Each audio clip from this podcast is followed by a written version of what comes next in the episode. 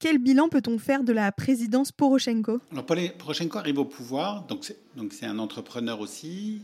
Euh, une entreprise de chocolat, très forte entreprise de chocolat hein, en, en, Ukraine. Poroshenko arrive à un moment où il y a beaucoup d'attentes sur euh, l'état de droit, la lutte contre la corruption, la lutte contre les détournements, euh, des transparences aussi sur les contrats publics, qui a été un des problèmes les plus importants et qui ont soulevé en fait les gens au moment de Maïdan. Il a en fait résolu une partie de ces questions, notamment sur les contrats publics. Il a créé une agence qui va permettre en fait des contrats publics transparents, le fait de, pouvoir savoir qui candidate et qu'on sache très clairement quelle est l'attribution et comment se passent les critères d'attribution sur les contrats publics, au lieu de l'attribuer uniquement par copinage. Poroshenko était encore dans la gestion d'un système qu'on appelle nous de connivence, c'est-à-dire une économie de connivence, c'est une économie où on donne des contrats et des embauches, des choses pour des questions de loyauté et pas de compétences. A-t-il réussi à sortir de ce système? Je l'ai dit tout à l'heure, en partie un peu sur les contrats publics, mais fondamentalement, il ne va pas totalement changer l'administration, ni la structure de l'administration et son fonctionnement, et notamment ce qu'il lui sera demandé, c'est la réforme du système justiciaire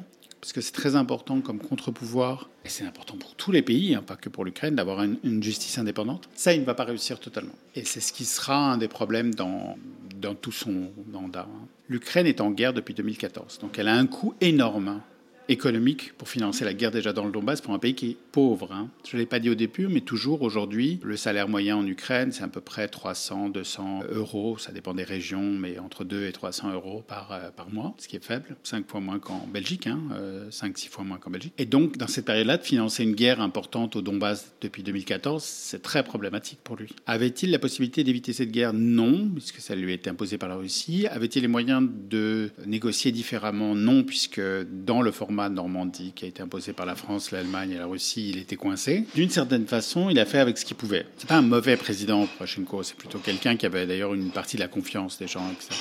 Mais il reste dans la structure traditionnelle des hommes politiques ukrainiens, c'est-à-dire pris dans ces conflits d'intérêts. Zelensky semble, par la nature même de ce qui s'est passé pour lui depuis février, être sorti de ce cadre-là et même avant, puisqu'il a fait voter les lois contre les oligarques, etc., il y a un moment où il, essaye de sortir de ce cadre-là. Et ça, c'est la grande surprise. Historiquement, il faudra analyser les raisons pour lesquelles, et on est encore, tout le monde se pose des questions, pourquoi et comment est-ce qu'il a voulu vraiment ou pas sortir du cadre euh, de contrôle du pouvoir par les oligarques. Alors, qu'est-ce que c'est que les oligarques?